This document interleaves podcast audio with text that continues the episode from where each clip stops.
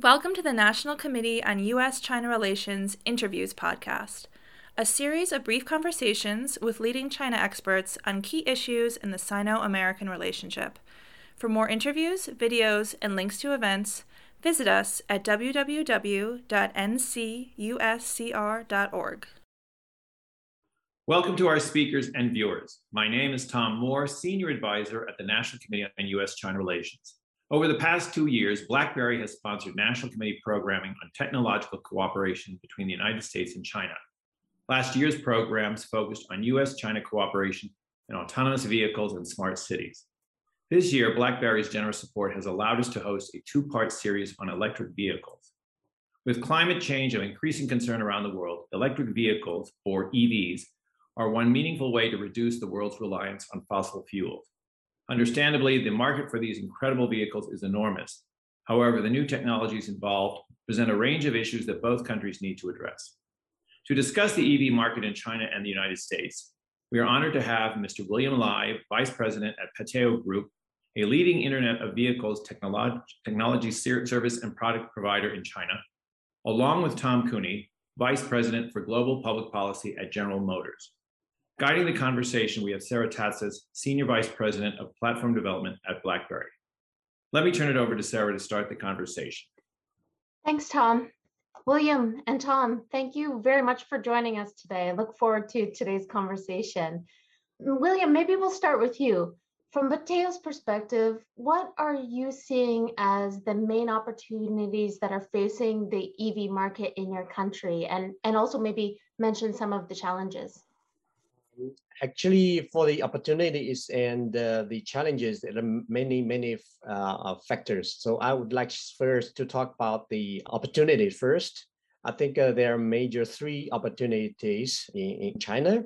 Uh, the first one is the policy and the development of the new ev is now the trend of the automotive industry but it is the result of the new energy revolution uh, the Chinese or the international requirement for the uh, environment protection policies have laid a good foundation and for the uh, development of the new energy vehicles market.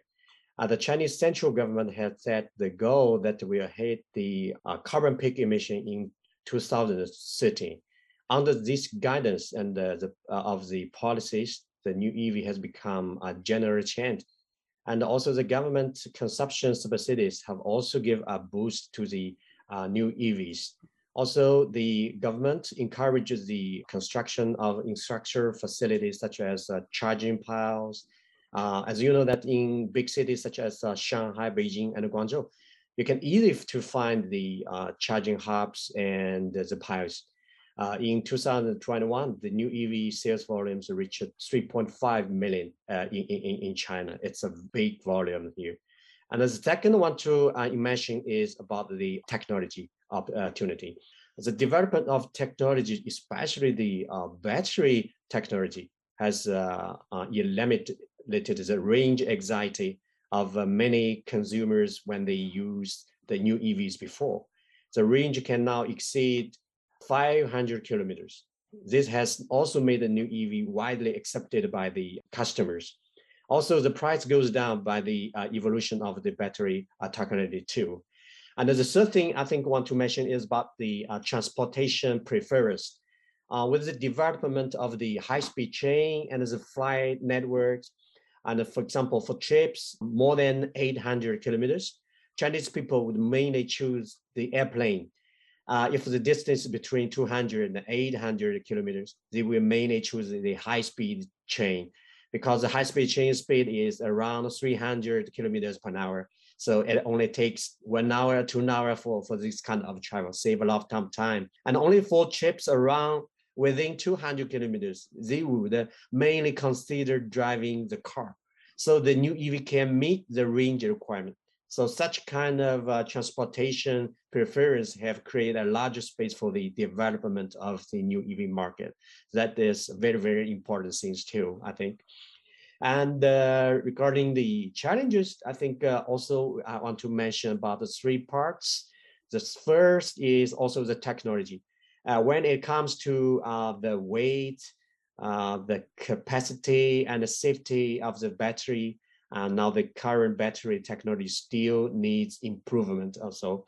And also the price, as you know that the, the cost for the battery model and the electric control system reaches 50 to 60% uh, of the car BOM cost. It's a very, very big money.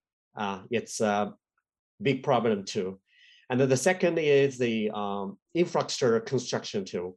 So charging equipment, uh, equipment and the layout of some uh, some of the car making uh, making companies have the battery swap uh, technologies. So for the battery swap stations, we also hinder the development of the new EVs. I mean, the coverage for the, uh, for example, the community, the city suburb, and also the highway service stations, whether the chain, the charging hubs or the charging piles are well deployed there. So this kind of um, need, things needs a lot of investment, and also it takes uh, time to deploy and to develop. And the third thing is that for the long term, uh, the environment protection issue, uh, such as uh, the battery recycling and reuse, are also a challenge to the development of the new EVs. So that is three part, three points of the opportunities and the three part of the uh, challenges in, in, in, in China. Thanks, William. I think that gives like a really good overview of, of as you said, those opportunities and challenges. Um, how about here in the U.S., Tom? Uh, what is what is GM seeing? Sure. Thank you, Sarah, and uh, great to be here with you and William and the National Committee. Um, I joined GM about uh, three years ago after being in the State Department, and, and much of my career was spent as a diplomat in China. So worked with the National Committee, and and this is this is a great program to be a part of. I think William said it very well. Um, you know, just going up to a, a really high level, though, the opportunity that that we see is an industry that is in complete transformation. Uh, this is a once in a century transformation. The whole propulsion system of the vehicle. It's like it's like the moving from the horse and buggy era to the gasoline powered era that you know took place 100 110 years ago um, maybe when you think of general motors and all of our brands chevrolet cadillac uh, you think of you know the great gasoline powered vehicles of the past but by 2035, we're moving to completely zero emissions, all electric fleet. Um, this is an extraordinary transformation, and this is what attracted me to join GM at this time, to join this industry at this time. Um, you know, further, the, the vehicles, the, the opportunity to move from a traditional manufacturing, automaking kind of company and industry and um, becoming more of a technology platform innovator that is what is happening in vehicles these days as well. So um, you know, sometimes I think about it as as uh, our vehicles will be rolling iPhones rather than you know just just a vehicle moving you from point uh, uh, point A to point B. Uh, GM, we we spent a lot of time recently talking about our company purpose and and coming up with what is our company purpose. And you know, very simply is we are a company that pioneers the innovations that moves and connects people to what matters. And moving and connecting is, is the key phrase. Before, all we did was move people, right? You know, you get in your car, you go from one place to another. Now you're going to be fully connected. And um, so it's a very, very different kind of product. It's very exciting. The opportunities are there. Um, demand is extremely high in the United States we're coming out with a whole series of electric vehicles and the orders are the pre-orders for these vehicles. For example, we'll have a new Chevrolet Silverado electric truck coming out next year. We already have over 100,000 orders just for that truck. Um, the Equinox at a lower price point, only $30,000, same thing. Blazer, we have just have many, many vehicles that are coming out and trying to meet the consumer demand for them is is our challenge, and it's kind of a happy problem. So those are uh, those are significant opportunities that are out there, and it's also on the commercial side. So you know, a lot of times we're thinking about EVs just for passengers, for you and I to buy a vehicle in our driveway, but we also created a brand new company called BrightDrop for electric delivery uh, vans, electric delivery trucks. And uh, those are sold out um, with uh, Federal Express and with Verizon and uh, Walmart and, and, other kinds of companies. So these are big electric um, zero emission solutions that come with their own software logistics. They come with um, electric self propelled pallets inside to, to, help the delivery driver make uh, uh, make their deliveries. So completely different uh, way of, of um, you know transforming that industry as well. Uh, so you know I could go on and on, but you know lots of opportunities. The challenges are you know uh, helping the consumer, like William said, uh, feel comfortable with the vehicle, the range anxiety, building out infrastructure, working with governments uh, on appropriate incentives as well, consumer purchase incentives. One of the reasons why China is so successful in, in increasing its uh, electric vehicle uh, penetration rate, the adoption rate, is because of the very healthy consumer incentives that are offered. Um, and we need to uh, we need to work on that in the United States, and we need more infrastructure as well. So thank you. Stop there. Yeah, that's great. I and I think I I mean I heard in in both of the opportunities that uh, Tom that you just outlined and and William that you did as well that really technology and innovation is what's helping to to drive now the opportunity in the EV vehicle space as well as obviously a number of other technological, social, and economic factors. Um, maybe just if we talk about the innovation uh, side itself, um, and maybe Tom will start with you this time how do you see the EV uh, innovation evolving over time? And and also, you know, what what are you seeing as spillover effects maybe into other sectors? Yeah, I, so if you think about it, General Motors just five years ago we introduced um, a vehicle called the Chevrolet Bolt, uh, which at the time it's a it's a hatchback all electric, and at the time it was industry leading in terms of range. We've gone from that five years ago to having our own complete battery system called Ultium. So under, I, I mentioned a bunch of vehicles earlier. Um, underpinning all of those vehicles, the, the Silverado, the, the new Hummer, uh, the Cadillac Lyriq coming out later this year, is what's called the Ultium battery system. Um, the beauty of that system is that it's it's our, our own. We're, we're building it ourselves. It's not a supplier relationship. Um, and it can be the, the battery cells can be either stacked vertically or horizontally. It's a very flexible architecture. So you can have it inside a super truck like the Hummer, which is zero emissions. It's not like the old Hummer.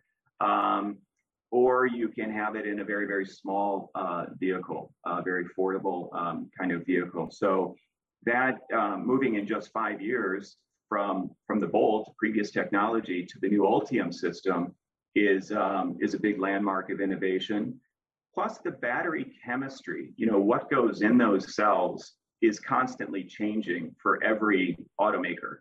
Um, everybody's looking for um, the right uh, the right recipe, the right the right formula, and we've been um, adjusting our own battery chemistry in order to make a, a, have more sustainable sourcing uh, not only to reduce costs, but for ethical sourcing. So, for example, we've driven down the amount of cobalt in our batteries uh, by 70%. One, it, it uh, decreases costs. That's that's good for the consumer. But two, uh, we have concerns uh, about the ethical mining of, uh, of cobalt in places around the world. So um, these are lots of things that we're, we're thinking about as we shift the propulsion system for the vehicles and, and the supply chains. Um, in addition to Ultium, there's a lot of other um, kinds of applications. We've also got hydrogen fuel cell technology, which we are not using in passenger vehicles, but uh, we have a Hydrotec fuel cell system that we're working with Navistar on long range commercial trucking.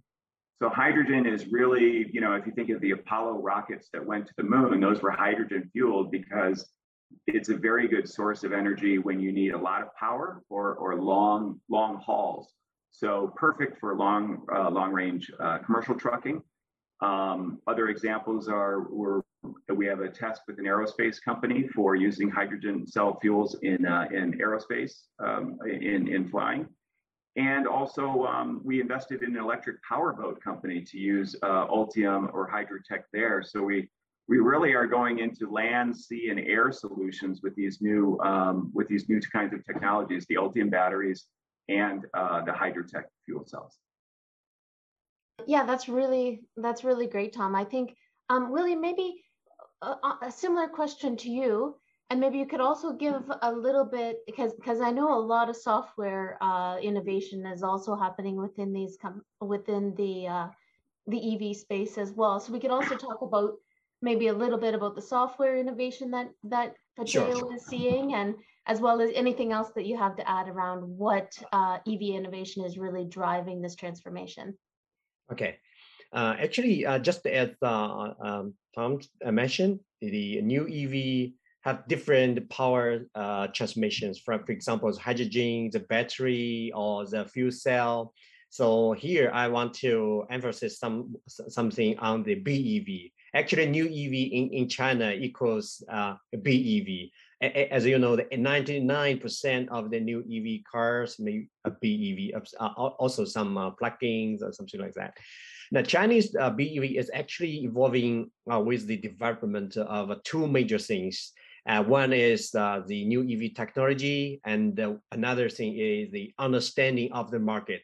I think these two parts are also very, very important too. And they are promoting each other. As you know that maybe 20 years ago, the initial stage of the new EV development is that, just as Tom mentioned, is the transformation of the energy and the power of the vehicle uh, traditional automakers transform the power of the traditional fuel uh, vehicles to battery, and then the first batch of a new EV appears in, in China. But in 2016, uh, I think uh, this year is very important year. It comes to the second stage with the development of technology and as a market, more and more the forces of a car making such as Tesla and enterprise with the ICT background. Just as you know, uh, NIO, Xiaopeng, and uh, uh, Li Xiang have a background joining to build new EV cars. Then we started to think about the uh, the new EV development and gradually will break away from the traditional vehicles. Uh, this gives us more space for imagination too. And also from this year, uh, the AI technology and the voice technology, I mean the intelligent cabin, uh, made the EV into uh, into into the uh, intelligent developing state too. The overall development space and managing space were larger. It's not just the uh, transportation uh, tools. the new EV automakers focus on the end user more just than to build the car itself they will spend a lot of time studying the user scenarios and the, the user experience because the, they have um, many of the uh, internet background. And uh, as you know that Chinese uh, internet is very well developed, the new EV automakers will spend a lot of money and energy uh, in the infotainment, just as Pateo did uh, in the past time, and also the user operation. So for example, Pateo, we mainly focus on three things. One is intelligent cabin, and another thing is intelligent driving and uh, customer operation. So this parts is very, very important too. And uh, in additional, the autonomous driving start to be uh, implemented for the uh, new EVs. The um, implementation rate is much higher, maybe three times than the uh, traditional vehicles too. Uh, they are mainly level two or level two plus.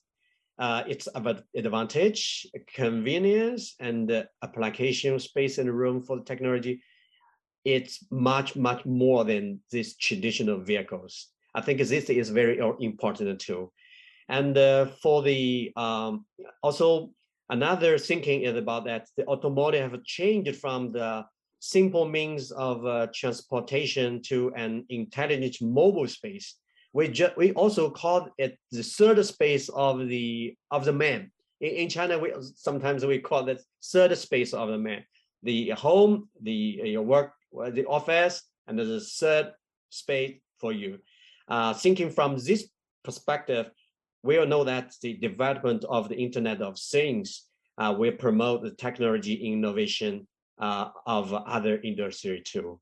So it would be any other uh, things, for example, mobile shops, mobile cinemas, a lot of things that actually Pateo has uh, tried this kind of uh, mobile ca uh, cafeteria uh, moving around, and then you can put your order on your smartphone, and it will come to your location, and you can take the coffee yourself. So here is the innovation things in in in, in China. Yeah, thank you.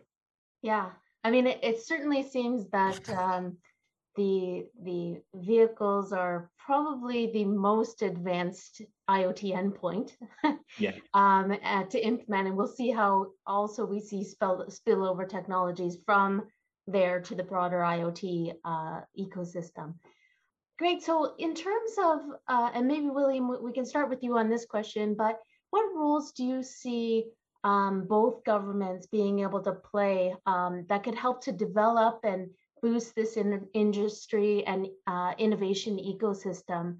Um, and and I guess are there any opportunities that that you can see around um, both China and the U.S. being able to learn from each other in this area? Okay, in uh, I think uh, uh, in the development of any industry, especially in, in China, and also especially in the development of uh, automotive industry, it, because it's very very important for for for for for, for the country. Uh, the government plays a very, very important role uh, in terms of, for example, setting the standards, including the safety standards and the quality standards, and the making policies, and uh, for example, also uh, formulation of uh, regulations. So this is very important. And uh, some subsidies policies also have facilitated to the industry development in the short term too. I think this kind of uh, uh, short-term things are also very important. Uh, the te technology and the formulation of a regulation uh, can um, facilitate and promote each other. Uh, the government influ influence and also the power of uh, its guidance are obvious. Let me take some examples for you. as you know, that central government in China has set up the carbon credit system for the automakers. Uh, and the credit points can be exchanged among the automakers. Uh, for example, the traditional OEM, uh, not OEMs, for example, automakers cannot meet the requirement so that they have to buy the credit uh, points from the new EV automakers. So Tesla benefits a lot from selling the credit points uh, not only not just only selling their cars in, in China, selling the cars overseas. So this is one of the uh, the policy too.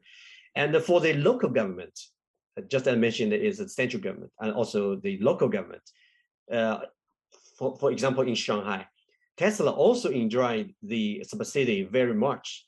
Uh, the Shanghai government offers Tesla around 100, uh, 1,300 acres of land to build their gigafactory. Only 10% of the market price. It's totally on, yeah, too low. Yeah, and uh, also give them very low, very, very, very, very low rate, uh, low too. So uh, they can enjoy too many this kind of a benefit from them too. And uh, I think there are certain differences between uh, China and the US, uh, for example, in the economic and uh, local uh, legal system. I think uh, we should learn from each other the strengths to offset their weakness. For example, in, in China, with the weakness for us is, for example, the chipset, the AI technology, or such kind of things. But uh, uh, we have, uh, we know the market Ch- Chinese, we have a very, very big market here. And so I think we can learn from each other and help each other to go forward. So China has a very big market here to, to do that. Yeah, thank you. Great. And and thanks, thanks, William. And Tom, how about your view on this? What are both, you know, governments able to do in terms of playing a role to really help to um, develop this industry further and help innovation uh, uh, ecosystem in general? Well, General Motors is in the unique position of being able to learn from both markets because we have uh, China, the Chinese market is extremely important to us. We've had a, um, a very successful history since uh, the 1990s in China. Um, and, and believe it or not, we have the, the number one selling uh, EV uh, in China. Um, uh, Tesla is the number one position overall, but in terms of a particular model, um, one of our joint ventures with um, with Wuling uh, has the Mini Hongguang EV, which yes. is the number one, one, number one selling vehicle, very small, cute, um, um, great urban sort of runabout vehicle. And and so we're learning from there, and we're, learning with our joint venture partners in China how to how to appeal to the uh, to the consumer, um, and also, of course, um, um, you know, I would I would echo William's comments about the Chinese government in terms of its manufacture EV manufacturing incentives, consumer purchase incentives. Those are extremely important.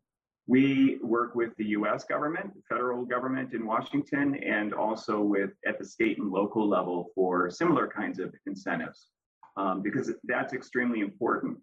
Incentives are not meant to last forever, but you know, going back to my earlier sort of you know 30,000 foot comments, when a industry is in complete transformation and the consumer has anxiety about making this big switch from one type of vehicle to another uh, that they've been used to, then you need government policy support to ease that um, that that pain. So the, the bipartisan infrastructure act that passed last year had 7.5 billion dollars in it for uh, electric vehicle infra, um, infrastructure charging. Um, that's extremely important. And, and companies like GM, we're investing ourselves. We have a whole series of partnerships with companies like EVgo to build out uh, privately the um, uh, the the charging infrastructure network because that's that's very important and it has to be fast charging too. People don't want to pull over and then have to wait an hour to be able to get on the road again. It's got to be you know it's got to be everywhere and it has to be fast. Um, uh, General Motors is investing $35 billion in EV and autonomous vehicle development, AV, um, by 2025, $35 billion. So we've got our, as we say, we've got our skin in the game. We're, we're all in. We're making big bets. We have no hybrid vehicles, no hybrid vehicles. We are going all electric. And um, so that is, um, you know, major investments. And uh, we need the support of the government for, for consumer purchase incentives um, for, the, for the short term to spur adoption. Um, and similarly, we, um, on, in a regulatory capacity, we work closely with the federal government and with uh, state governments on autonomous vehicles. Our, our autonomous subsidiary is called Cruise, and we have um, gained um, permissions, regulatory approvals to run driverless rides using the Chevrolet Bolt currently uh, all over San Francisco. So there's been thousands of driverless rides around San Francisco. This is not science fiction in the future. This is happening right now. You can go to San Francisco, you can get an app, and you can call one of these vehicles to come and give you a ride. We chose San Francisco because it's a very difficult driving environment uh, with all the hills and twisty roads. So if you can master that, you can master pretty much uh, anywhere. Um, and we've we've also I, I, just I guess I would finish by mentioning we we have a purpose-built autonomous vehicle, no steering wheel, no driver position. You can't tell the front from the back because it can go in both directions, and it's called the Cruise Origin. Um, and this is in advanced state of testing right now, level five autonomous vehicle technology. Uh, you know, like I said, no no driver uh, controls and this will be, uh, we have an agreement with the government of Dubai uh, in United Arab Emirates uh, by the end of 2023 to start running a, a robo-taxi service using the Cruise Origin. So innovation is moving forward. Um, it, it, takes government policies to support it, but also you know, working closely with regulatory authorities on, on safety issues and, and everything else, because those are so important. Great. So Tom and William, we're almost done our time this morning. Um, maybe I'll ask you each to just, and maybe I'll, Tom, I'll, I'll start with you. Just give me one thing that you see um, as exciting over the next five years uh, for the EV industry. Oh, there, there's there's so many things. Uh, so just trying to uh, trying to pick one of them. I, I am excited by the multiple applications of the technologies that are being developed. So, you know, going back to, we've, we've got the Ultium battery system, we've got the Hydrotec hydrogen fuel cell power cubes.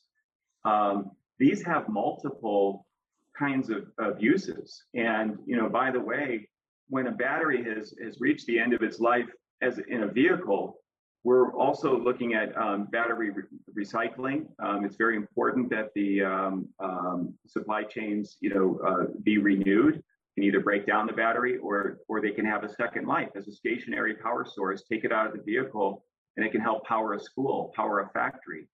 Um, I'm excited by the fact that um, General Motors is committed to be completely carbon neutral by 2040. So not only will our fleet be zero emissions by 2035, but all of our plants around the world, all of our operations will be running on renewable energy and will have a zero carbon footprint by 2040. Um, so for all these reasons, I, I was excited um, to to leave a, a, great career in the State Department Foreign Service and join an iconic company that is actively disrupting itself. You know, General Motors is a company that has been around for 108 years, and it is actively disrupting itself in order to uh, to lead these these innovations in the future. So lots to be excited about. That's great. And William, how about you? What's the one thing that makes you most excited in this space for the next five years? Um, in the next five years, uh, uh, first thing uh, I want to mention is about the um, market share. I think maybe in less than five years, I think uh, uh, in, in China, the market share will reach 50%. But as you know, in, in, in China, in the advertisement, you cannot see any of the traditional uh, uh, advertisement for their traditional cars. For the BMW, we can only see i3, iX3, uh, such as kind of electric cars too, the new EVs too. And another thing I want to uh, see uh, that um, uh, they will mainly focus on not the uh, the powertrain, how, how the you can speed from zero to 100. They will mainly focus on the experience the Internet of the Things, I think uh, this is very, important in, in, in China. Just as I mentioned, uh, as you know, that uh, Internet has well developed in, in China. And I will give you one example. Uh, Chinese people would like to uh, to to to sing karaoke in, in, in the car when they are driving. For, for example, uh, the the husband is driving, the wife will sing karaoke besides. So this is very, very popular. You can sell the karaoke mic to, uh, to, to, to, to, to the customer. So this will be just change, change what is a vehicle is. It's just not a means of a transportation, just another way of your life. It's another um, means of your third spaces. I think this is very important. Uh, excited to see that in five years. That's it. Thank you. Great. Tom and William, thank you both so much. Um, I think you're, this is such an exciting space. We could spend all day talking. Um, I really appreciate you giving us an overview about uh, the Chinese EV market, the US EV market, and really where this innovation is going. So thank you both.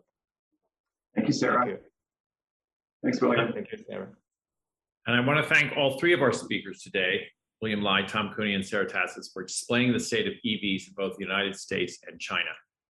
Please join us again for the second part of this series, which will discuss the technological and policy related issues for these vehicles. That event will take place in early June and will be posted on the National Committee's website soon. Thanks and goodbye. For more interviews, videos, and links to events like this one, visit us at www.ncuscr.org.